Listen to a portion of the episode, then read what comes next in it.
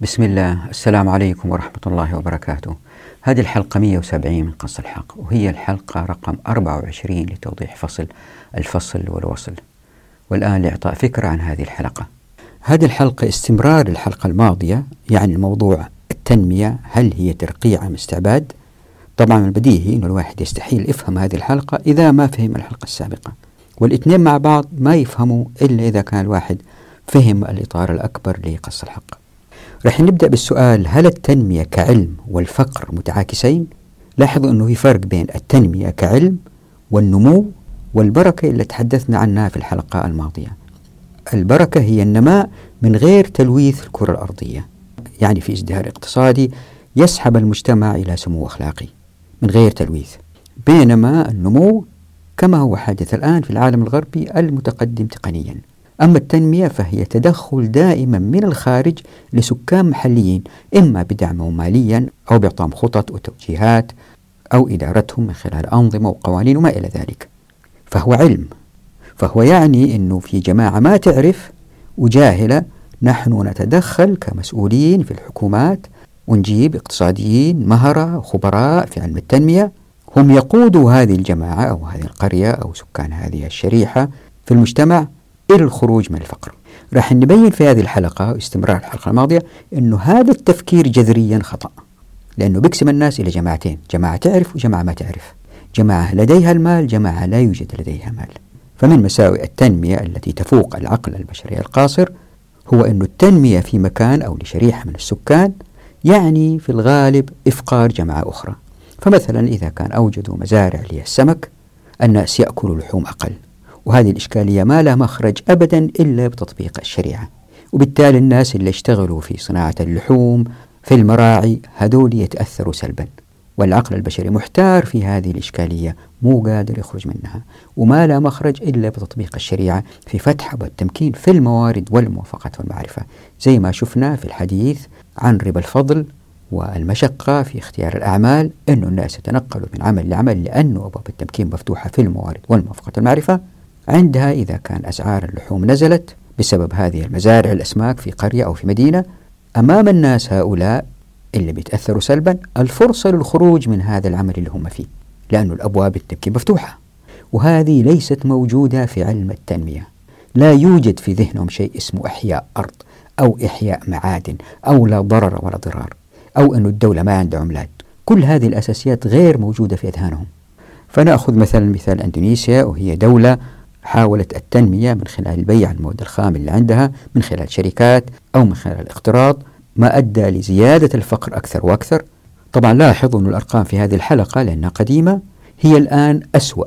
فمثلا في الحديث عن أندونيسيا يقول في مصانع لقاب يشتغلوا فيها العمال وراتبهم جدا منخفضة مقارنة بالرئيس التنفيذي للشركة إلا ذاك الوقت كان خمسة ونص مليون دولار في السنة. الآن حاليا السنة الماضية مثلا كما وجدت في النت ب 21 مليون دولار يعني الأرقام التي في هذه الحلقة هي أفضل بكثير مما عليه الحال الآن يعني التنمية أدت إلى المزيد من الاستعباد بعد كده يثير السؤال واللي أحاول أجاوب عليه أنه عندما تقترض هذه الدول الأموال أو عندما تبيع الخيرات اللي عندها مثل نفط أو غاز أو اللي يكون ثم تريد البدء بمشاريع التنمية من هو الذي سيوجه هذه التنمية؟ من سيأخذ القرارات؟ مثال جيد يمكن يجي مسؤول متفزلك وحتى ينمي منطقة في وسط البلد في مدينة ما يقرر هدم جزء كبير من تلك المدينة أين سيذهب هؤلاء السكان؟ كيف ستكون حياتهم؟ على المدى الطويل هل هذا إنفاق جيد في مكانه أم تلاعب بالأموال والذي يؤدي المزيد من الفقر طبعا يمكن الدولة تكون غنية جدا ولا نرى ما الذي يمكن أن يحدث إن هذه الأموال في الدولة وجهت بطريقة كما أرادت الشريعة من غير التنمية التي في أذهان هؤلاء المسؤولين. لكن أحيانا اللي يصير في هذه الدول الغنية أنه مشروع كامل يظهر والناس ينبهروا بالمشروع ويقولوا هذا حاكم رشيد. وما يدروا أنه الأموال التي أنفقت كان يمكن تعطي المجتمع عطاء أكثر بكثير من هذا الإسراف اللي ما له داعي. فنمر على السؤال الذي أثاره بعض الباحثين الغربيين لأنهم انزعجوا جدا من مشاريع التنمية لأنها بتفشل بتفشل. فبيسألوا لماذا تفشل التنمية باستمرار؟ بعد كده بسبب هذا الفشل لعلم التنمية ظهروا باحثين بعلم جديد منشق عن علم التنمية وينتقد ويرفض علم التنمية. وسموها مسميات مثل نهاية التنمية أو ما بعد التنمية. نمر عليها إن شاء الله. طبعا هؤلاء الباحثين بدأوا يبحثوا عن أفكار جديدة تنشق من علم التنمية لأنهم وصلوا إلى قناعة أن التنمية ما هي إلا أداة تصفية أو تصنيف. أما تصفي جماعات أو تصنف جماعات. فنتحدث أنه أي تدخل بأي مشروع تنموي سيقسم الناس لجماعتين. جماعة تعرف وجماعة ما تعرف. جماعة تملك وجماعة لا تملك. جماعة تأمر وجماعة تنفذ. وبكده السكان المحليين تضمحل مبادراتهم ولا تتراكم تجاربهم ويقل اهتمامهم عندما يروا الفشل اللي هم فيه. كل هذا حتى نبين أن علم التنمية في الدول المتخلفة هو وسيلة استعباد. وعلم التنمية في الدول الغربية هو وسيلة ترقيع للرأسمالية. بعد كده نتحدث عن تغيير الحقوق إلى سلعة في الرأسمالية كمحرك للتنمية. ثم بعد هذا الفشل لما بعد التنمية وما إلى ذلك ظهرت توجهات جديدة يعني في بارادايم شيفت أو في أفلاك جديدة بدأت تظهر. فأبين أن هنالك توجهين متعاكسين لمفهوم التقدم. نتحدث عنهم باختصار. بعد كده أبين أنه لماذا التقدم التقني في ظل الرأسمالية مع التنمية سيزيد نسبة الفقراء في المجتمع وليس العكس كما يعتقد الكثيرون. لا تنسوا هذه مسألة أفكر فيها دائما أنه مع تطبيق الشريعة حتى مع تقدم المجتمع تقنيا واعتماده أكثر على الآلات سيضمحل الفقر ولا يزيد كما هو حال الدول الرأسمالية لأنه آلة واحدة تحل محل كذا يد عاملة. لماذا هذا لا يقع مع تطبيق الشريعة؟ هذه وضحناها في حلقات ماضية. فمن هذه الأفلاك الجديدة تسميات مختلفة كلها تدور حول التمكين أو الامباورمنت نعطي الناس شوية قرارات حتى يشاركوا في المشروع. وطبعا كل هذه الأفلاك الجديدة تعني تغيير الحقوق من منظومة إلى أخرى وكل مرة تتفصل حسب أهداف المشروع. وطبعا كل ما المشروع كبر ومدته طالت فهو قذف بالغيب من مكان بعيد جدا. بالتالي النتائج بالضرورة تكون كارثية. فمن هذه الأمثلة مثلا التجربة اللي هي قام فيها واحد اسمه محمد يونس وأخذ جائزة نوبل وفي بنك اسمه جرامين بنك كان يعطي الفقراء قروض ثم بعد ذلك يأخذ هذه القروض ويقوم بعض الأعمال الاستثمارية لسداد هذه القروض. فظهرت دراسات بتقول أنه هذه المؤسسات والناس اللي فيها عايشين على علم التنمية. بينما الفائدة الاقتصادية لمجموعة الدولة أقل بكثير مما ينفق على التنمية. وبمثل هذه الأمثلة أحاول أبين لكم أنه الفكرة أن التنمية تبدأ بالمال فكرة خاطئة. وهذا يعني أن المجتمع يكون أفضل إن كانت السيولة النقدية فيه أقل. يعني معظم ثروات المجتمع هي في موجوداته وخبراته. وهذه تحدثنا عنها في حلقة ماضية عن السيولة والمقومات. يعني جميع هذه الحلقات لا يمكن فصلها عن بعض. أرجو المعذرة هذه النقطة أصر عليها في كل حلقة أحاول أبينها لأني لاحظت أنه بعض الحلقات فيها مشاهدات أكثر من حلقات سابقة. فدول اللي شاهدوا ما هم فاهمين السابق والآن إلى التوضيح. الآن خلينا نربط بين علم التنمية والفقر لأنه أكثرنا يعتقد أنهم متعاكسين. يعني كل ما زادت التنمية في مجتمع قل الفقر بين أفراده حتى تتضح الصورة أكثر. خليني أقول الآتي هذه العلاقة ليست صحيحة على الدوام يعني بين الفقر والتنمية. خلينا نأخذ الهند كمثال. فالذي يحدث في الهند الآن من تقدم تقني يقابل فقر شديد يمكن يقنع البعض بأن العلاقة بين الفقر والتنمية ليست عكسية فاللي صار هو أن زيادة التنمية عند البعض أدى إلى زيادة الفقر عند البعض الآخر رغم أنه الدولة كلها مالها بيزيد. فمثلا كان في مصنع لإنتاج غاز CFC وهذا المصنع ضاعف إنتاجه ثمانية مرات في التسعينات من القرن الماضي. وتباع منتجاته في السوق السوداء لأنها مما يلوث البيئة زي ما هو معروف. CFC يلوث البيئة عند إنتاجه. وفي نفس الوقت شركة Super Trade بإمكانها جمع وتصدير أي كمية من هذا الغاز وتحت أنظار المسؤولين المرتشين. بينما العمال ما لهم أي نصيب من هذا البيع الكبير الذي له ربح كبير. فالربح كله رايح للملاك الأثرياء والمسؤولين المرتشين. مثال آخر تمكنت كينيا في السبعينات من القرن الماضي من زيادة دخلها القومي بالاعتماد على التقنية المستوردة فزادت المنتجات العينية والخدماتية لكن العاطلين على العمل أزدادوا نتيجة الاعتماد على التصنيع. ولأن التصنيع آلي ولا يحتاج إلى أيدي عاملة بكذا زاد عدد الفقراء. طيب يمكن الواحد يسأل أليس هذا ما سيقع إن طبقنا الشريعة؟ الجواب لا في حلقة ماضية وضحنا هذه المسألة. كيف أنه التصنيع يتفتت إلى أجزاء أصغر تقع في أيدي أكبر عدد ممكن من الملاك في المجتمع. يعني التنمية زي ما قال بعض الباحثين والذي يؤدي إلى ثراء البعض لابد وأن يزيد الفقر بين البعض الآخر. وبكده تتغير حياة الناس الأفقر إلى نمط آخر أسوأ وأسوأ. فمثلا إن اتخذ قرار بتحويل المناهج الدراسية من الاعتماد على الكتب إلى التقنية الرقمية الحاسب الآلي فاللي يصير أن صناع الحقائب الجلدية رح يتأثروا لأن الطلبة قد لا يحتاجون لهذه الحقائب. ويمكن مطابع الكتب التي تعودت على طباعة آلاف الكتب الدراسية ستفقد جزءا كبيرا من سوقها الاستهلاكية وبكذا تزداد البطالة في صناع وتقل في أخرى. فإن وضع برنامج تنموي لاستحداث مزارع للسمك فإن استهلاك اللحوم سيتأثر. وإن حفرت أنفاق لاستحداث شبكة نقل جماعي تحت الأرض فإن أصحاب عربات نقل الأجرة رح يتأثروا. شوفوا كل هذه أمثلة لمشاريع كبيرة تحتاج أموال كبيرة تؤدي إلى البطالة أحيانا وبالتالي يزداد الفقراء. فمع هذه المشاريع الكبيرة التي تقوم بها الدول تنتقل البطالة من شريحة إلى أخرى وتؤدي للفقر والبؤس. يعني التنمية الاقتصادية قد تكون على حساب الأخلاق والعادات للبعض وذات فائدة مادية للبعض الآخر. فأي مسار هو الأفضل إذن؟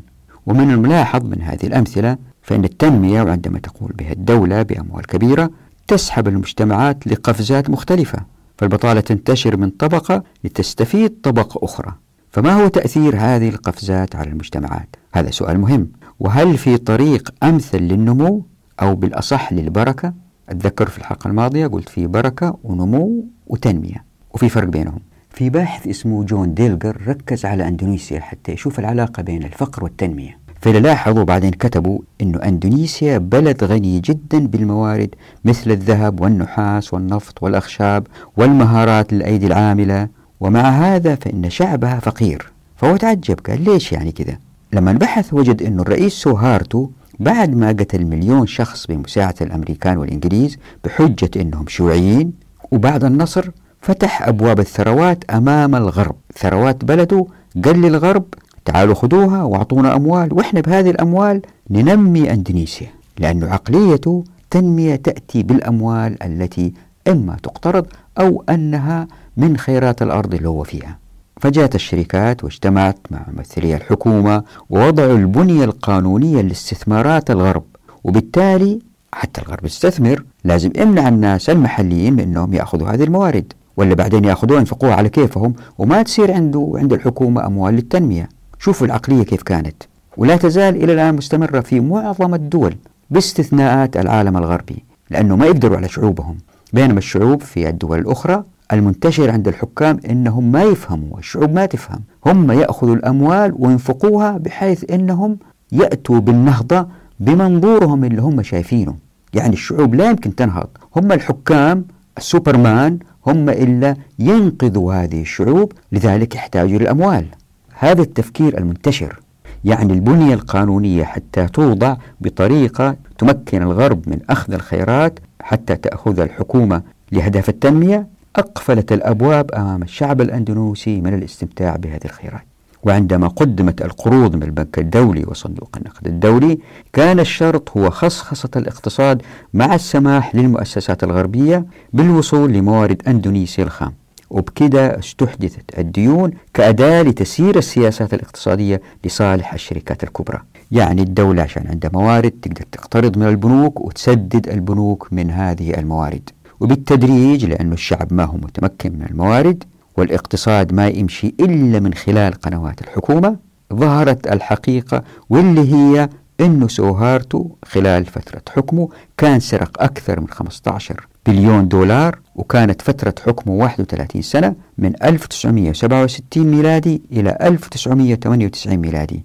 فيقول الباحث اللي هو جون بيلجر العولمة توجد الديون والديون توجد الخصخصة والبؤس والبطالة فيضطر الناس لإنفاق المزيد على الخدمات.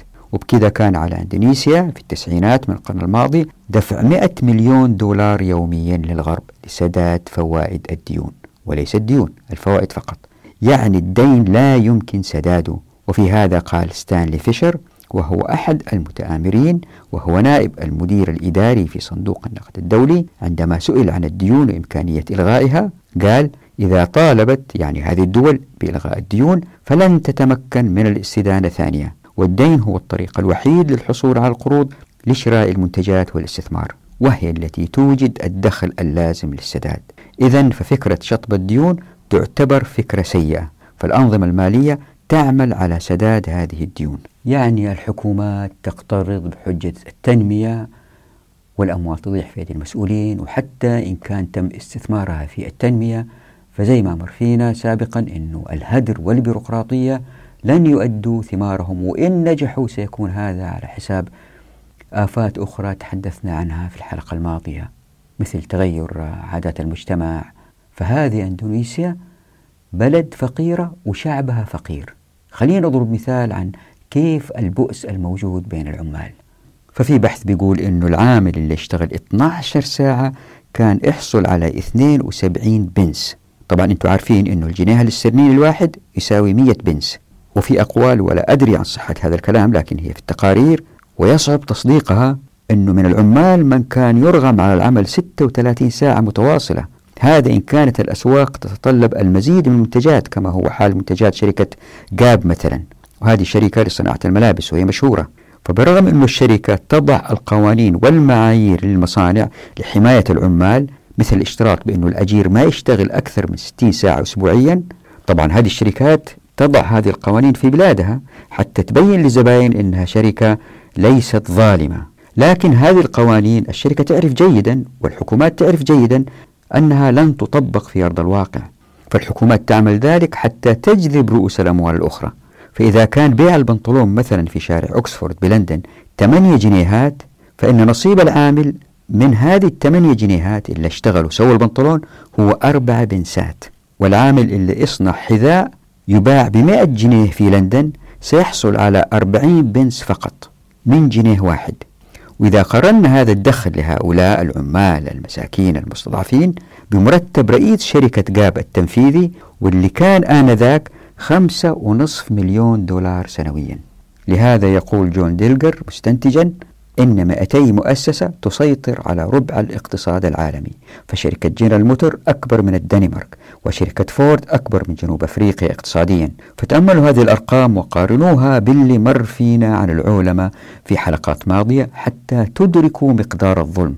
في باحث اسمه جون بيركنز واللي كان عميل في وكالة المخابرات الأمريكية السي آي اي قال في كتابه اعترافات قاتل اقتصادي واللي نشر سنة 2004 ميلادي أن الولايات المتحدة الأمريكية كانت ترسل العملاء لكبار مسؤولي الدول النامية لجذبهم لفتح أبواب خيرات البلاد للشركات الأمريكية.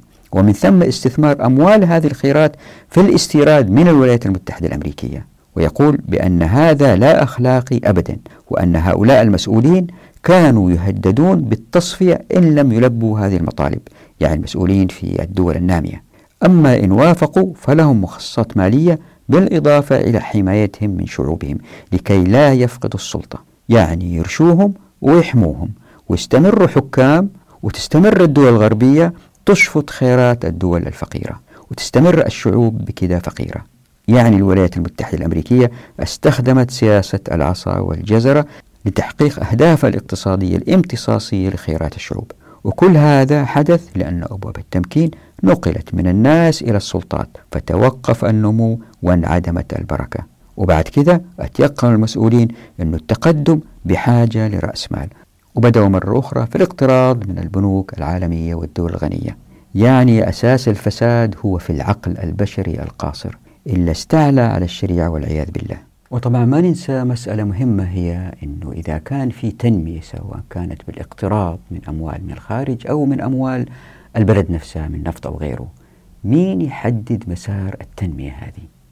بالطبع المسؤولين وزي ما أنتم عارفين وزي ما أنتم شايفين في الدول العربية بالذات أنه معظم القرارات للتنمية تصب في مصالح هؤلاء المسؤولين أولا ويمكن الدراسات اللي قام فيها الباحث كارل بولاني هي من أهم الدراسات اللي حاولت الاعتبار من التاريخ فهو بدراسته لتطور الرأسمالية في القرن التاسع عشر وأوائل القرن العشرين وتحول المجتمعات إلى مجتمعات مستهلكة بيستنتج أن هذه المجتمعات تسير لا محالة نحو تدمير ذاتي لنفسها.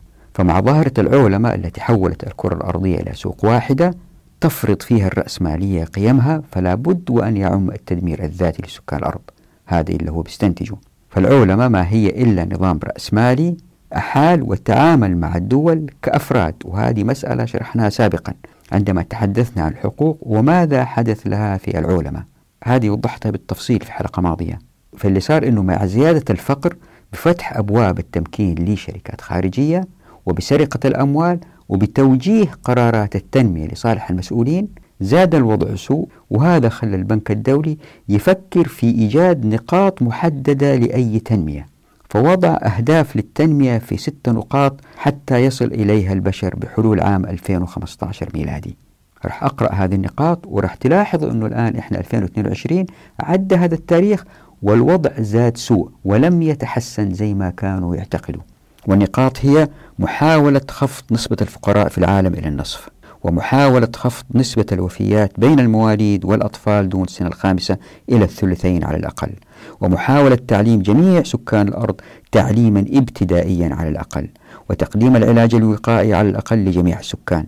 ومحاولة تغيير وضع المرأة في الحقوق لمساواتها بالرجل وبالذات في التعليم الابتدائي والمتوسط. ووضع استراتيجيات لتنمية مستدامة. Sustainable Development. وكل هذا للحفاظ على موارد الكرة الأرضية لإعادتها إلى مخزونها الطبيعي بحلول سنة 2015 ميلادي. الآن إحنا 2022 والوضع أزداد سوء.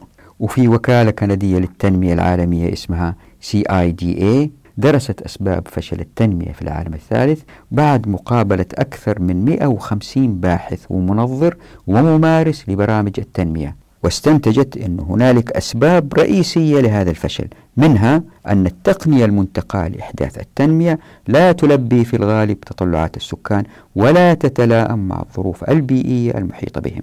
طبعا لأن تقنية آتية من الخارج ولم تنبع من الناس أنفسهم. ثانيا أن التوزيع العادل للموارد المالية والاستفادة منها بين السكان مسألة وهمية. طبعا لن تقع لأنهم يعتقدوا الخير في المسؤولين ونسيوا أنه في غرائز إنسانية تدفع هؤلاء المسؤولين لتوجه آخر. ليسوا جميع المسؤولين في أي مكان دول إسلامية ولا غيرها أتقياء وشرفاء. لذلك أتت الشريعة بجذ كل هذه التصرفات لأن الله سبحانه وتعالى الخالق الخلاق البارئ المصور العليم الحكيم خلق البشر ويعرف نزواتهم وغرائزهم ورغباتهم وكيف يمكن يسيئوا استخدام هذه المناصب. وهذا واضح. ثالثا أن استراتيجيات الحكومات ومنظمات التنمية لصياغة أفكار المشروعات وتنفيذها لا تمثل تطلعات السكان ولا تعبر عن احتياجاتهم. يعني السكان غرباء في بلادهم مع مشاريع التنمية وبيزدادوا غربة مع مشاريع التنمية. رابعا أن هذه المشروعات عادة ما تغفل الجوانب الإنسانية والاجتماعية للسكان. خامسا أن مشروعات التنمية عادة ما تكون ذات صبغة جامدة مبنية على وضع اقتصادي وسياسي مثالي لا واقعي. وأخيرا فإن منظمة التنمية لا يمكن لها أن تجاري في كفاءتها وفعاليتها أحوال السكان المرنة. فأي فشل بعد كل هذا؟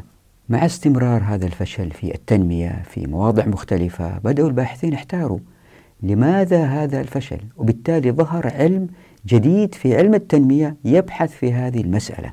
فظهر العلم انشق من علم التنمية تحت مسمى نهاية التنمية The End of Development أو ما بعد التنمية Post Development وأنصار هذا العلم المنشق من علم التنمية يصروا أنه التنمية لم تكن أصلا علما يمكن البشر من التنمية بل مشاريع التنمية أو حتى علم التنمية في ذلك الوقت هو خديعة لم توضع لحل المآسي الإنسانية والبيئية بل وضعت كوسيلة تتمكن بها دول الشمال أو العالم الصناعي وعلى رأسها الولايات المتحدة الأمريكية من الاستمرار في السيطرة على العالم الثالث أو العالم الفقير. حتى أنه في أحد الباحثين في علم بعد التنمية واسمه ألفاريس يصر على أن كلمة تنمية هي سمة للسرقة والعنف فهي أداة للتصفية والتصنيف. فأي تنمية ما هي في النهاية إلا تصفية السكان إلى مستفيد وخاسر حتى في الدول المتقدمة صناعيا. فالمستفيدون من التنمية لم يتمكنوا من ذلك إلا على حساب الآخرين. فأي تنمية صناعية هي في الغالب تدمير لصناعة سابقة وأحيانا تلويث البيئة. فبناء السدود مثلا سيؤدي لا محالة إلى إغراق أملاك من هم بالقرب من السدود لارتفاع منسوب المياه. ناهيكم عن مسألة ثانية أذكر فيها ألا وهي أنه عندما يبنى السد الناس اللي ساكنين بعد السد وعلى مسافات بعيدة مئات الكيلومترات سيتضرروا من هذا السد. لكن المسؤولين في المنطقة اللي فيها السد قدموا المصلحة اللي هي لهم أولا على حساب البعيدين. وهذا حال السدود باستمرار. ناس استفيدوا أكثر ناس يخسروا أكثر. يعني أي مشروع تنموي أو قرار تنموي يقسم الناس إلى جماعتين. جماعة اللي هي تخطط المخططين المختصين في التنمية الناس اللي يمولوا الحكومة المسؤولين كل هؤلاء طرف. وفي الطرف الآخر الناس الذين يقع عليهم مشروع التنمية وهم عايشين في مشروع التنمية أو في أرض التنمية أو في مصنع التنمية. جماعتين جماعة تعرف وفي يدها المال وجماعة المفروض فيها ما تعرف وإحنا نوجهها نقول لها إيش تسوي. فإلا صار هنا إنه الجماعة هذه اللي بتنفذ مشاريع التنمية هي في الغالب مستأجرة. هي في الغالب بتشتغل في أرض ما تملكها. هي في الغالب تشتغل في مصنع ما تملكه أو مزرعة ما تملكها. وبالتالي مبادراتهم تخف اهتمامهم يخف واللي بيصير أنه في الغالب هذه المشاريع تفشل. يعني قسمنا المجتمع إلى جزئين أو قسمين. قسم يعرف قسم لا يعرف. قسم يملك قسم لا يملك. قسم يقرر قسم يقرر له. هذا الفصل بين الجماعتين لابد حتى إذا نجح نجاحه لن يكون مثل إن كان هؤلاء السكان اللي هم يملكوا ويسيطروا في يدهم القرارات وكان عندهم وكانت عندهم الأموال لأنهم هم اللي حصلوها بطريقتهم معرفتهم تزداد قوتهم بالتالي تزداد ولأنهم أحرار وما في أحد يقول لهم لا ينتجوا أكثر ويزدهر الاقتصاد. نظرتين مختلفتين تماما إلى التنمية إن طبقنا الشريعة بمقصود الحقوق أو إن طبقنا هذه الأنظمة والقوانين التي أتت من هؤلاء الخبراء. فعلم التنمية هو ترقيع في أفضل الأحوال وهو تدمير في أسوأ الأحوال. هذا لا يعني أنه إذا كان جماعة سكان هم بيشتغلوا هم ينتجوا يأتوا بخبير اقتصادي يأتوا بخبير تنموي يوجههم ينورهم لكن هم اللي اتخذوا القرار. وليس وضع يفرض عليهم القرار. شتان بين الحالين. وإذا تذكروا في حلقة ماضية وضحنا أنه من أهم سمات الرأسمالية التغيير الذي تحدثه بذاتها دون إمكانية السيطرة عليها من المجتمعات. يعني الرأسمالية تؤدي إلى تغيير داخل المجتمعات دون تمكن المجتمعات من السيطرة عليها لأنه لها ما يحركها دون إدراك من أحد لما يمكن أن يحدث مستقبلا. يعني مين كان يتصور أنه قبل عدة سنين نصل إلى ما وصلنا إليه الآن من تقدم في علم الطب وزرع الأعضاء وما أدى إليه من سرقات الأطفال وقتل الكبار لاستئصال أعضائهم وبيعها كسلعة. أعضاء البشر أصبحت سلعة بسبب الرأسمالية. ففي الهند مثلا في شبكة من الأطباء لزراعة الكلى وبلغ متوسط تكلفة العملية الواحدة في البنجاب حوالي 25 ألف دولار. هذا كان أيام ما كتبت هذه الصفحات. وكان نصيب صاحب الكلية يعني البائع 200 دولار فقط. يعني البائع 200 دولار فقط. تخيلوا. ونصيب الوسيط هو 1000 دولار والطبيب 2000 دولار. أما الباقي فقد ذهب لمن يقومون بالترتيب للعملية وضمان سريتها. فمثل ما أصبحت أعضاء البشر سلعة أصبحت معظم الأشياء سلع إن لم تكن جميعها الأرض سلعة المعرفة سلعة حتى شراء الضمائر سلعة لأن المسؤولين في أيديهم القرارات إلا يحتاجوها آخرين. فأصبحت بالرشاوي سلعة والسبب هو قفل أبواب التمكين في الموارد والموافقات والمعرفة. فظهرت الندرة في أشياء كثيرة وتحدثنا في حلقات سابقة عن هذه المسألة. يعني علم التنمية في الدول المتخلفة الفقيرة أصبح وسيلة استعباد. والحمد لله بعض الباحثين الغربيين انتبهوا لهذه المسألة زي ما شفنا. وفي العالم الغربي علم التنمية أصبح وسيلة ترقيع لأنه بدأوا يلاحظوا في المجتمعات الغربية أنه بالمشاريع التنموية بتدخل الدولة بدأوا الناس ينفرزوا إلى مستفيد وغير مستفيد. برغم كل هذه الشفافية والديمقراطية اللي هم فيها بدأت تظهر الطبقات الأقل دخل في المجتمعات. والسبب أنه كل حاجة بالرأسمالية لها سعر. حتى الحقوق هي أيضا أصبحت سلعة ولأنها سلعة يمكن أن تشترى بمن ملك مالا أكثر من خلال مرافعات وتغيير القانون أحيانا أخرى أو يمكن الحقوق تتغير بدعم شخص ما ماليا وإيصاله للسلطة بالانتخابات ليغير القانون فتتغير تبعا لذلك منظومات الحقوق. وهذه وضحناها في حلقات سابقة. وبكذا ظهرت منظومات الحقوق لخدمة مجتمع السوق أو مجتمع الأهواء وبالتالي تبلور القانون ليتكيف مع المنتجات والخدمات كسلعة يقول الباحث بولاني ناقدا إن تحول كل شيء إلى سلعة أدى إلى دمار الإنسان والطبيعة ووسائل الإنتاج وبالتالي إلى ظهور حركات لمجابهة هذا الدمار. وهذه المجابهة في النهاية لابد أن تؤدي إلى انتصار الرأسمالية فأحداث النصف الأول من القرن العشرين خير مثال لذلك. فالحربان العالميتان والكساد الاقتصادي الكبير وظهور الفاشية والاشتراكية دليل على أن الرأسمالية نظام ذاتي التدمير بين البشر لأنه يضعهم في سباق بين أنفسهم. أما في الدول الاشتراكية فكانت المنظومة الحقوقية تتغير بتغير أهداف التنمية. تأتي الدولة عندهم خبراء اقتصاديين يعتقدون أنهم أفذاذ يضعوا خطط وأهداف حتى يصلوا إليها وبعد زمن لأنها تتضارب مع الغرائز الإنسانية اللي الله سبحانه وتعالى وضعها في البشر فالاشتراكية بغباء وضعت هذه الخطط التنموية اللي ما فكرت في الناس كأفراد كيف يمكن يتفاعلوا مع هذه الخطط. وحتى إن وضعوا هذه الأفكار بطريقة أنها تؤدي إلى تفاعل الناس ستفشل بالتأكيد مقارنة بما يمكن أن تقدمه الشريعة في مخصوص الحقوق. لأن الإطلاق ليس تام لكن دائما جزئي. وبالتالي تتغير المجتمعات للأسوأ وتنحدر اقتصاديا لما هو أسوأ وأسوأ. والأمثلة على فشل الدول الاشتراكية كثيرة وما في داعي نثبتها. يعني الخطط التنموية فشلت في الدول الاشتراكية أدت إلى تقسيم طبقي في الدول الرأسمالية أدت إلى الاستعباد في الدول الفقيرة. وبكذا يمكن استنتجت أنه بدراسة علم التنمية سيتعجب الإنسان لمدى الضياع الذي حار فيه الباحثين. هم محتارين في مسألة علم التنمية ولأنهم لم يدرسوا الشريعة لا يمكن لهم لا يمكن لهم أن يروا ما يمكن تقدمه الشريعة. لا يمكن لهم أن يروا كيف ستتقدم البشرية من غير الديمقراطية والرأسمالية لأنهم يعتقدوا أنه سيظهر فراغ لأنه ما في أنظمة قوانين سيؤدي إلى الفوضى واللي بنحاول نثبته في قصة الحق أنه لا يوجد فراغ. هذا الفراغ تعبيه مقصوصة الحقوق يعني البشرية في تخبط للبحث عن مقومات المجتمع المثالي. وهنا يا ريتكم تتذكروا إلا مرفينا على الخصائص الأربعة للعلماء العادلة وهذه شرحتها في حلقة ماضية. فاللي صار أنه مع إفرازات الرأسمالية كمحرر للتنمية وسقوط الاشتراكية وظهور هذه المآسي في النظامين الرأسمالي والاشتراكي. بدأوا المنظرين في البحث عن نظريات أخرى لتخليص المجتمعات.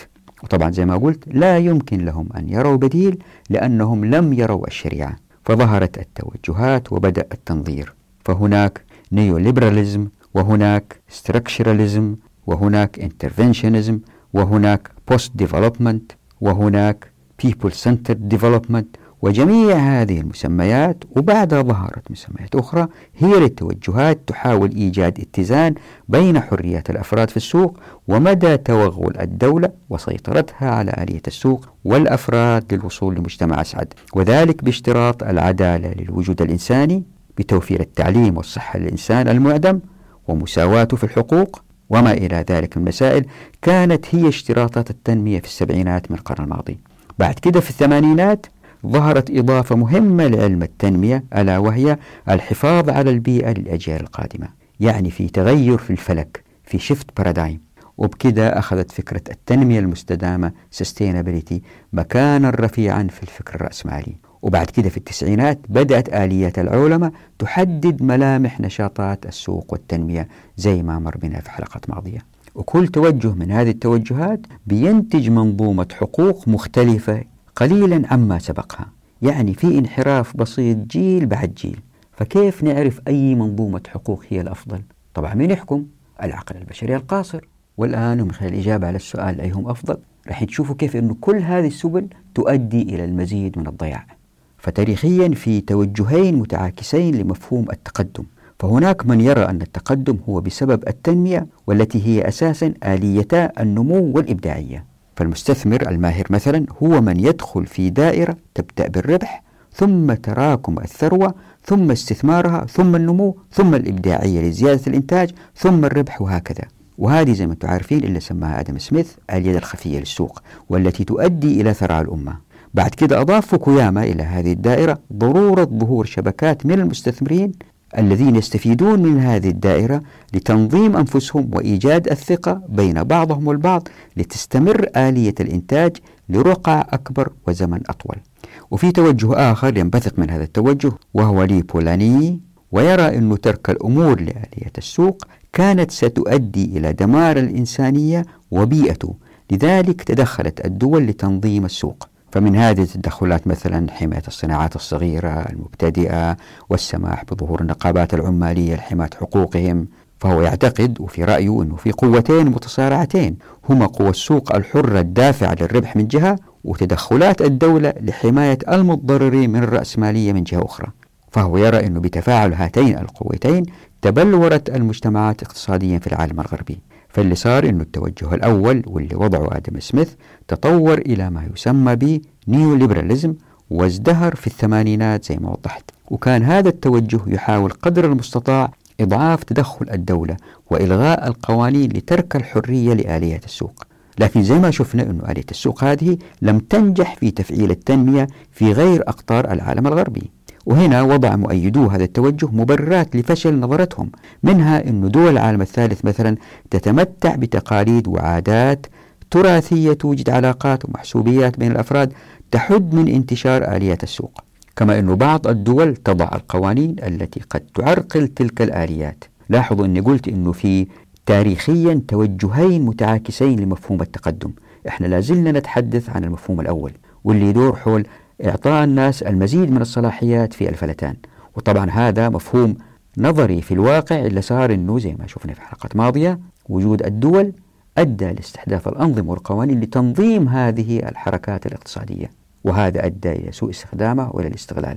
يعني كده المنظرين لهذا التوجه نيو ليبراليزم وضعوا في مستنقع فكري هو محور جدل مستمر في العالم الغربي وهو أن أنصار هذا التوجه برغم رفضهم لتدخل الدولة إلا أنهم في الوقت ذاته يطالبون الدولة بالتدخل للسيطرة على المجتمع لإيجاد بيئة حرة للسوق. ولأن محاولة السيطرة على المجتمع لإيجاد بيئة حرة للسوق تتضمن قرارات تقع خارج دائرة السوق فمن هذا الذي يستطيع ضمان نزاهتها وحياديتها؟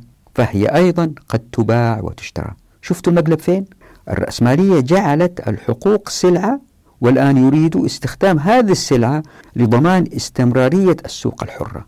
هذا مستنقع واقعي فيه وهذا الذي وقع إذا تذكروا كما مر بنا في الحديث عن فريدمان وهايك فمن الأمثلة على ذلك تدخل الدولة في السيطرة على أسعار العملات والإعانات الغذائية وتوحيد بعض الأسعار لحد من الاحتكار. فعلى سبيل المثال نجد أن المزارعين دون دعم مالي سيسعون لزيادة محصولهم الزراعي وإيجاد وسائل إبداعية تزيد الإنتاج إلا أن زيادة الإنتاج هذه ستؤدي إلى زيادة العرض الذي سيخفض الأسعار وبكذا يتم تجنب الدعم المالي للمزارعين. إلا أن مسألة الدعم المالي للمزارعين محور نقاش حاد في العالم الغربي. إلى الآن قلنا أنه في مفهومين للتقدم تحدثنا عن الأول والثاني هو معاكس الأول وهو ما يدعو إلى تدخل الدولة من خلال التخطيط للتنمية. وهذا ظهر في الخمسينات وقويت شوكته في الستينات structuralism. هذا التوجه تأكد من خلال ما يسمى بالخطط الخمسية وهو الذي أخذت به معظم دول العالم الثالث. هذا التوجه انحسر بانهزام الاشتراكية إلا أنه لم يندثر. وسبب عدم الاندثار هو أنه الفوضى والفقر والتلوث البيئي الذي اجتاح ولايات الاتحاد السوفيتي بعد تبنيه للنظام الرأسمالي أدى إلى إعادة البنك الدولي والمؤسسات المشابهة إلى ضرورة تبني برامج تنموية تتطلب تدخلات الدولة والسيطرة عليها.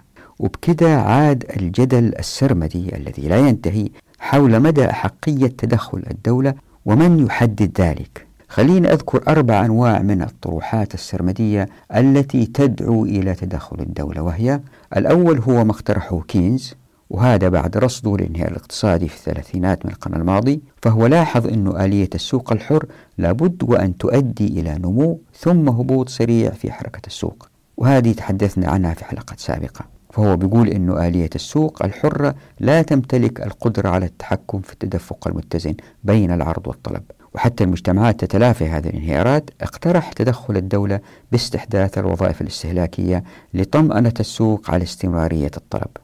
الطرح الثاني هو ما اقترحه المفكر الألماني ليست وكان هدف القرن التاسع عشر فهو اقترح بضرورة حماية المصانع الصغيرة في الدول المبتدئة صناعيا حتى تتمكن هذه المصانع الصغيرة من الوقوف أمام المصانع العملاقة في الدول الصناعية. وهذا التوجه اللي يمكن يسموه الحمائية بروتكشنزم هو ما أخذت به بعض دول العالم الجنوبي لحماية منتجاتها وذلك بتخفيف الضرائب على السلع المحلية ومنع السلع الخارجية من الاستيراد. طبعا هذه الآليات أدت إلى بلادة الإنتاج المحلي لأنه ما في منافسة وهي التي نقدها فريدمان بشدة زي ما مر بنا في حلقات سابقة. وفي هذا يقول الباحث شابرا مستنتجا عن الحال في الدول المتخلفة بأن الحماية الجمركية تلحق الضرر بالمستهلكين على حساب أصحاب رؤوس الأموال. فالقول بأن هذه الحمايات هي لتعزيز تنمية البلد هو كما يقول شابرا من باب المظاهر الكاذبة فهي لا تحقق تعزيز التنمية بل إنها تخدم المصالح المتأصلة للأغنياء وأصحاب السلطة الذين يثرون دائما على حساب الجماهير التي يتزايد فقرها يوما بعد يوم. والطرح الثالث الذي يدعو إلى تدخل الدولة هو اللي يمكن نسميه بالرعوية والفيرزم. واللي تعني تبني الدولة لتقديم الحد الأدنى من المتطلبات الإنسانية مثل الصحة والتعليم ومحاربة الفقر وذلك بتوجيه الفائض المالي من الإنتاج الرأسمالي نحو هذه المتطلبات التي لا يمكن للسوق الحرة إدراك ضرورتها. وهذا الهدف يتطلب التخطيط التنموي بمحاولة ربط الاستثمارات باستحداث الوظائف التي سترعى المجتمع. وهذا تتذكروا زي ما مر بنا ستستحدث الكثير من الوظائف البيروقراطية التي تعيق الإنتاج وتؤدي للهدر. والطرح الرابع لتدخل الدولة هو ما يمكن تسميته بالتدخل لحماية البيئة Global Environmentalism. وهذا الطرح أخذ بعد تنفيذي بعد مؤتمر ريو دي جانيرو سنة 1992 ميلادي. فظهرت المعاهدات بين الدول لاستحداث أنظمة للحد من التلوث الذي تحدثه الرأسمالية. طبعا في توجهات أخرى ثانوية بتداخل كل أو بعض هذه الأنواع الرئيسية من الطروحات الأربعة. طبعا إذا تابعت الحلقات الماضية تقتنع أنه ما في داعي لضرب أمثلة لإثبات أن هذه التوجهات ستؤدي إلى منظومات حقوقية مختلفة. وفي كل مرة هذه المنظومات لا ندري تؤدي إلى أين لأنها من إنتاج عقل بشري قاصر يقذف بالغيب من مكان بعيد. ويمكن الواحد يعتقد أنه مع التقدم المعرفي والصناعي بيزيد الإنتاج في الكرة الأرضية وبالتالي بيزدادوا البشر راحة ويضمحل الفقر ويمحق. هل هذا صحيح؟ هذه المسألة تحدثنا عنها سابقا في الحديث عن كيف أن الشريعة تؤدي إلى تفتيت العملية الإنتاجية وبالتالي تزداد نسبة الملاك في المجتمع. بينما التصنيع في النظام الرأسمالي يؤدي إلى العكس يؤدي إلى تقليل نسبة الملاك في المجتمع. فمن أهم سمات المجتمع الصناعي الحديث Modern Industrial Society هو تحول التقنية في المجتمعات من تقنية بسيطة تقليدية تعتمد على تراكم الخبرة في الممارسة إلى تقنية تعتمد على العلم في دفعها لزيادة الأرباح. ففي الزراعة مثلا تتحول المزارع من مزارع ذات منتجات متعددة يعني يزرعوا أصناف مختلفة إلى مزارع أحادية الإنتاج. هم يسووا كده حتى يكثفوا الخبرة ويكثفوا الجهد لمنتوج أكبر. وبالتالي تظهر طبقات العمال وبأجور محددة والتحول من استخدام الحيوانات والأيدي العاملة إلى استخدام الأجهزة والمعدات. ثم بعد ذلك دفع المنتجات إلى شبكة من المصانع والأسواق. من الأمثلة الجيدة على هذا مثلا صناعة النبيذ.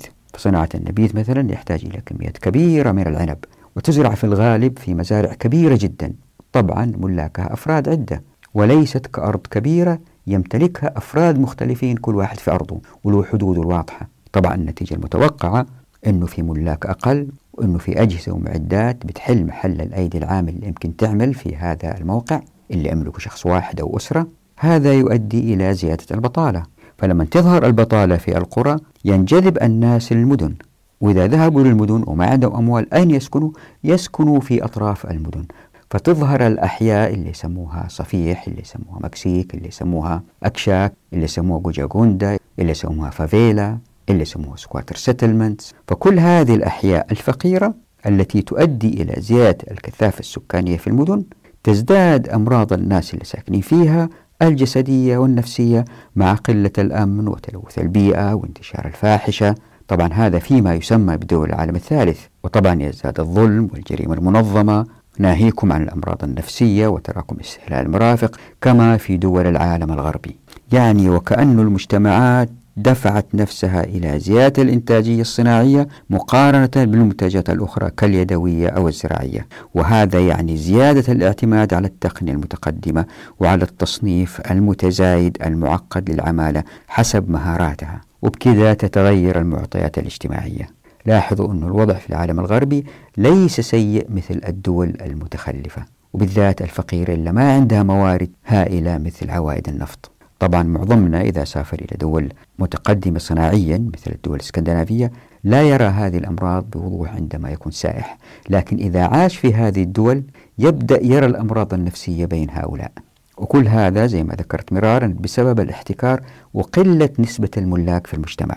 ولأن التفكير رأسمالي ولأن النمو الاقتصادي يتطلب زيادة الربح فالمجتمعات تجد نفسها في اندفاع دائم نحو تحسين الإنتاج بالاعتماد على التقنية أكثر وأكثر. كل واحد من أصحاب رؤوس الأموال يدفع رأس ماله للزيادة حتى وإن لوث الأرض أو استعبد الآخرين. وبكذا يتغير التركيب الاجتماعي باستمرار مع تزايد التلوث. طبعا هنا يظهر سؤال ألا وهو أنه طيب يعني هل الإسلام أو الشريعة ضد التصنيع؟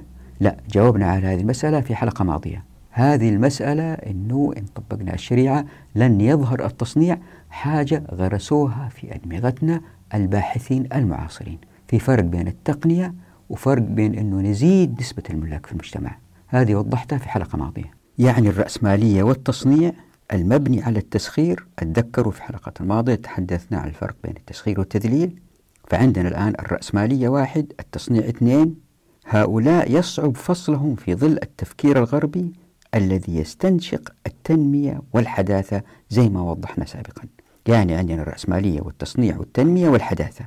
هذه الأربعة اللي هم متقبلينها كشروط في شرط خامس يكملها في نظرهم حتى يأتي التقدم للبشرية كما يرى الغرب ألا وهو الديمقراطية. ففي ظل الديمقراطية يتمكن المجتمع من رسم معالمه المستقبلية من خلال السياسة والقانون بانتخاب من سيحقق لهم أحلامهم المستقبلية. وهذا الذي يصل للسلطة بحزبه سيغير الموازين لتتغير منظومة الحقوق السابقة لتحل محلها منظومة حقوق جديدة. يعني يتحولوا أو يتأرجحوا من منظومة إلى أخرى وبكده يبتعدوا عن قص الحق بالتأكيد. وهذا اللي بيحاول كتاب قص الحق تبيان فساده. تأملوا قوله تعالى أعوذ بالله من الشيطان الرجيم. من الذين فرقوا دينهم وكانوا شيعا كل حزب بما لديهم فرحون. طبعا زي ما أنتم عارفين كلكم هذه الشروط الخمسة موجودة ومستمرة. مع ذلك الفقر مستمر بالذات في الدول المتخلفة. فهذه الشروط لم تعطي دول ما يسمى بالعالم الثالث ما كانت تتأمل من تنمية شاملة. فزي ما أنتم عارفين على الرغم من زيادة الدخل القومي لبعض الدول بالذات النفطية إلا أن الفقر كان مستمرا بين السكان كما في بلاد الحرمين والجزائر ونيجيريا مثلا. لذلك ظهر من ينادي بالعدالة في توزيع الثروات وباشتراط حد أدنى من المقومات الإنسانية للحياة. فمن هؤلاء مثلا سيرز وكورتن. هذول الاثنين أتحدوا فكرة أن التنمية تعتمد على زيادة الدخل القومي. فقالوا المسألة هي ليست مالية فحسب ولكن هناك أشياء أخرى يجب أن تؤخذ في الاعتبار في التنمية. لذلك أشترطوا على التنمية أن تلبي عدة أمور منها مثلا حصول الأفراد على حد أدنى من المستهلكات لإعاشتهم وضرورة تخفيض البطالة في المجتمع والمساواة الاجتماعية بين السكان والعدالة السياسية بالديمقراطية والاستقلالية الحقة للأمة والتمتع بحد أدنى من التعليم ومشاركة المرأة ومساواتها بالرجل في الحقوق وتنمية مستدامة لا تلوث البيئة وتوفير الأمان لأفراد المجتمع.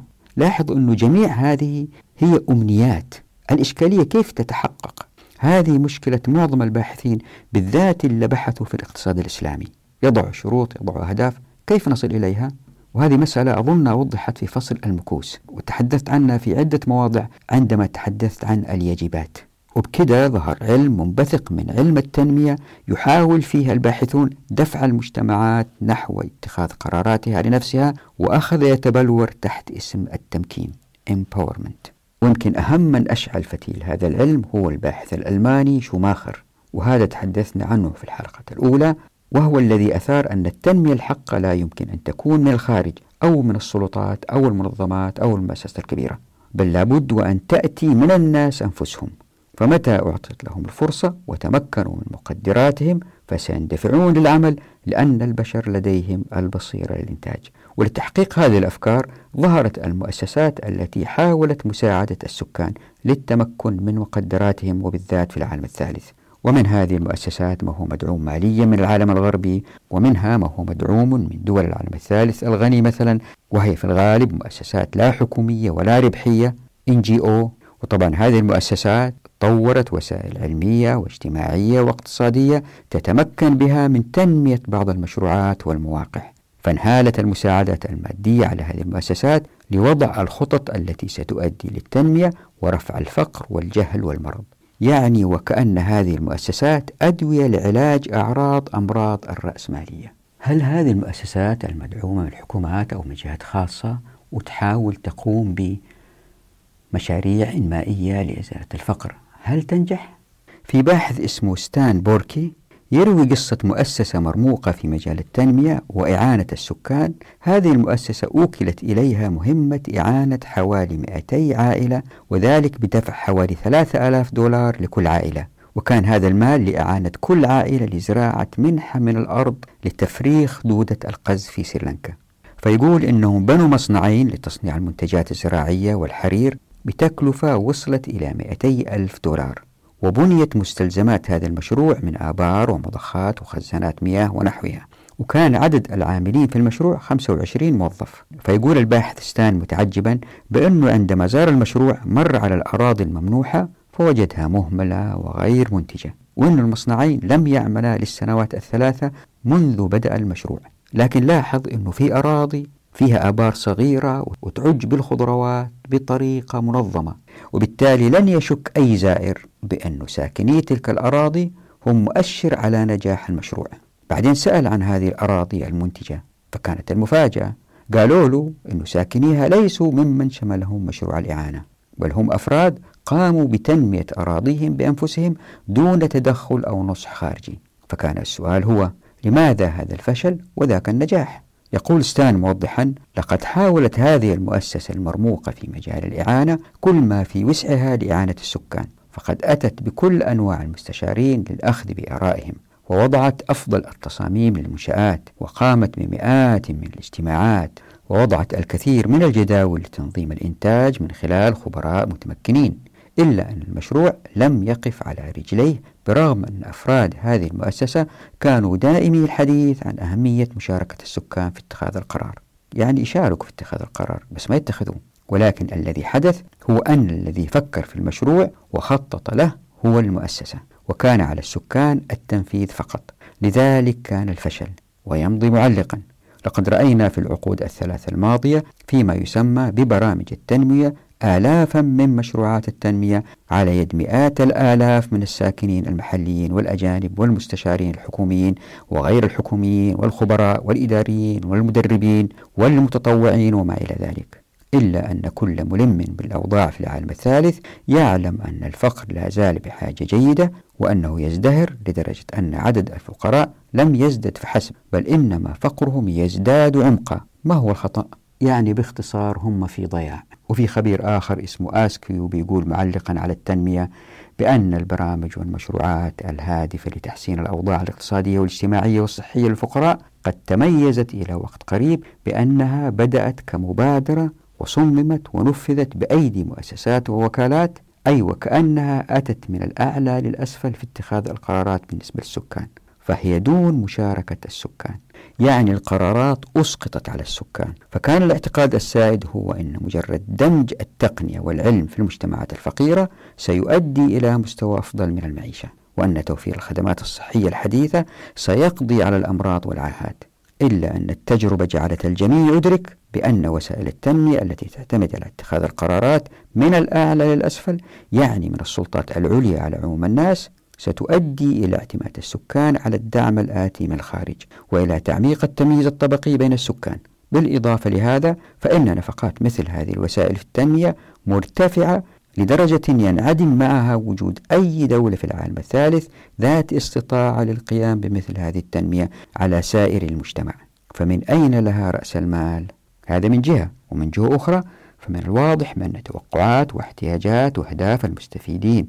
من برامج التنمية هي ليست من أولويات متخذي القرار. لذلك فإن الخدمات التي تقدم للسكان عادة ما ترفض أو لا يستفاد منها لأنها لم تتفق مع احتياجات السكان أو لم تحترم حساسية ظروفهم أو لم تحاكي واقعهم المحلي. استكبار البشر شيء عجيب. برغم كل هذا الفشل إلا أنهم يأسوا أيضا يأتوا بنظريات جديدة وأفكار جديدة. فمثلا ظهرت توجهات يرى البعض بأنها ناجحة لأنها بدأت في التحول من مركزية اتخاذ القرار إلى مشاركة السكان ومن تعليم الناس إلى محاورتهم ومن عدم الثقة بهم إلى إناطة بعض المسؤوليات إليهم. وطبعا المتخصصين في المشاركة والتنمية يعرفوا هذه الأفكار ومن المؤسسات التي بدأت بالعمل بهذه الأفكار معهد المشاركة لبدائل التنمية في سريلانكا PIDA ومنظمة التجمعات القروية للتقدم بأفريقيا ORAP ومحاولة التنمية بالبرازيل بالاعتماد على الدين لتحريك السكان وذلك من خلال الكنيسة الكاثوليكية. لكن جميع هذه المحاولات المبنية على مبدأ تمكين السكان والتي أخذت أسماء مختلفة مثل Grassroots Movements, Empowerment, Enablement, Participation كل هذه أعتقد ستبقى قاصرة. لأنها وكأنها أعراض مرض الحكم بالأهواء. فاللي تعانيه هذه المجتمعات من فقر وجهل ومرض يتزايد يوم بعد يوم. هذا التزايد هو خير دليل على فشل هذه المحاولات. ومن هذه المحاولات ومن أشهرها هو بنك رامين. في واحد اسمه محمد يونس سنة 1976 قام بإنشاء مؤسسة في بنغلاديش لإقراض الفقراء. ثم تحولت الفكرة إلى بنك. وانتشرت هذه الفكرة وقلدها الكثير لدرجة أنه حصل على جائزة نوبل سنة 2006 ميلادي فازداد رواج الفكرة. والفكرة ببساطة هي أن البنك يقوم بتمويل الأفراد وبالذات النساء للمشروعات الصغيرة. هذه هي الفكرة المركزية فيها. فالفقراء بالذات النساء زي ما هو معروف يعملوا بجد أكثر من غيرهم ويتمتعوا بمهارات تؤهلهم لجني الأرباح. ناهيكم عن الهمة بسبب حاجاتهن. كما أن عملهن كمأجورات لا يستثمر كل مهاراتهن وقدراتهن وطاقاتهن. لهذا كما يرى البنك فإن أعطينا الفرصة بالقليل من القروض كما قال محمد يونس سينجزنا الكثير. هكذا انتشرت فكرة تمويل المشروعات الصغيرة لتشمل الرجال أيضا. وهذه الفكرة أنا عاصرتها بنفسي. ففي سنة 1992 ميلادي ذهبت في مهمة إلى أحمد أباد لتقويم مؤسسة مهمتها تدريب الأفراد لكيفية الحصول على القروض وكيفية الاستفادة منها. يعني في بنوك في جهات تعطي قروض الناس اللي يريدوا أخذ هذه القروض ما عندهم المهارات ولا المتطلبات للاستفادة من هذه القروض. فهذا المركز كانت شغلته تدريب الأفراد لتأهيلهم للحصول على هذه القروض. ذهبت وبقيت في هذه المدينة حوالي عشر أيام عشان أفهم هذه المؤسسة كيف تشتغل وقابلت المسؤولين فيها وسويت تقرير عنها ولا لاحظت أنه بعض الأفراد اللي حصلوا على القروض خرجوا من الفقر. لكن هذه البنوك نشاطاتها لم تسلم من النقد. طبعا لما ذهبت هناك اللي شفتهم هم الناجحين لكن اللي فشلوا في سداد القروض ما شفتهم لأنه المؤسسة اللي رحت أزورها لم تريني هؤلاء. بعدين عرفت أنه في دراسات ظهرت تفيد بأنه مثل هذه البنوك تتيح للمقترضين فرصة الحصول على المال الذي قد لا يذهب للاستثمار في معظم الأحوال بل قد يذهب للإنفاق على أساسيات أخرى بحجة الاستثمار. يمكن واحد يزوج بنته أو يسدد دين سابق. ففي باحث اسمه ماني كومار بيقول أن الإشكالية هي أن هذه البنوك لم توثق ما يفعله الناس بالمال. فمثل هذه البنوك تحصل على تبرعات من جهات عدة كشفقة على الفقراء ثم تقرض هذه الأموال للفقراء بفوائد منهكة برغم بعض النجاحات لبعض المقترضين هنا وهناك. وفي باحث اسمه جيفري تيكر بيقول أنه القلة من هذه النجاحات قد استغلت لترويج الفكرة مثل نجاح المرأة التي اقترضت لشراء جاموسة فتكسبت منها أو مثل تمكن المرأة التي فتحت محل هاتف لخدمات الاتصالات الفقراء فاستفادت وأفادت قريتها. وأنه مثل هذه النجاحات لا يمكن تطبيقها على نطاق واسع فهي أمثلة محددة وفي ظل ظروف محددة. وأنه مثل هذه البنوك أضرت بالاقتصاد لأنها أصبحت طريقا سهلا لامتصاص البنوك للفقراء دون ما إنتاجية ترتقي لما ينفق من قروض. هذا بالإضافة لاستفادة من يعملون في توعية هؤلاء الفقراء كموظفي المؤسسات اللاربحية NGOs ودون إنتاج ملموس. فهؤلاء الموظفون يعيشون من توجيه الفقراء إلا أن المحصلة النهائية للإنتاج القومي لا ترتقي لما أنفق. والواحد يمكن بكل بساطة يستنتج من هذه الحلقة والسابقة أنه التنمية إما ترقيع أو استعباد. هي ترقيع في النظم الرأسمالية في الدول المتقدمة وهي استعباد للدول الفقيرة وشعوب الدول الفقيرة. لذلك هم في حيرة ما العمل؟ وطالما أنهم لم ينظروا للشريعة لن يروا الحل أبدا. الحل في الشريعة وهذه نحاول الحين إن شاء الله نثبته في الحلقات القادمة. الحلقة القادمة نتحدث إن شاء الله عن الحيرة عنوان اسمه الحيرة كيف هم محتارين. وبعدين نتكلم عن الزكاة والزكاة يمكن تأخذ حلقتين ثلاثة يمكن أربعة ما أدري الموضوع مهم. نراكم على خير في أمان الله ودعواتكم.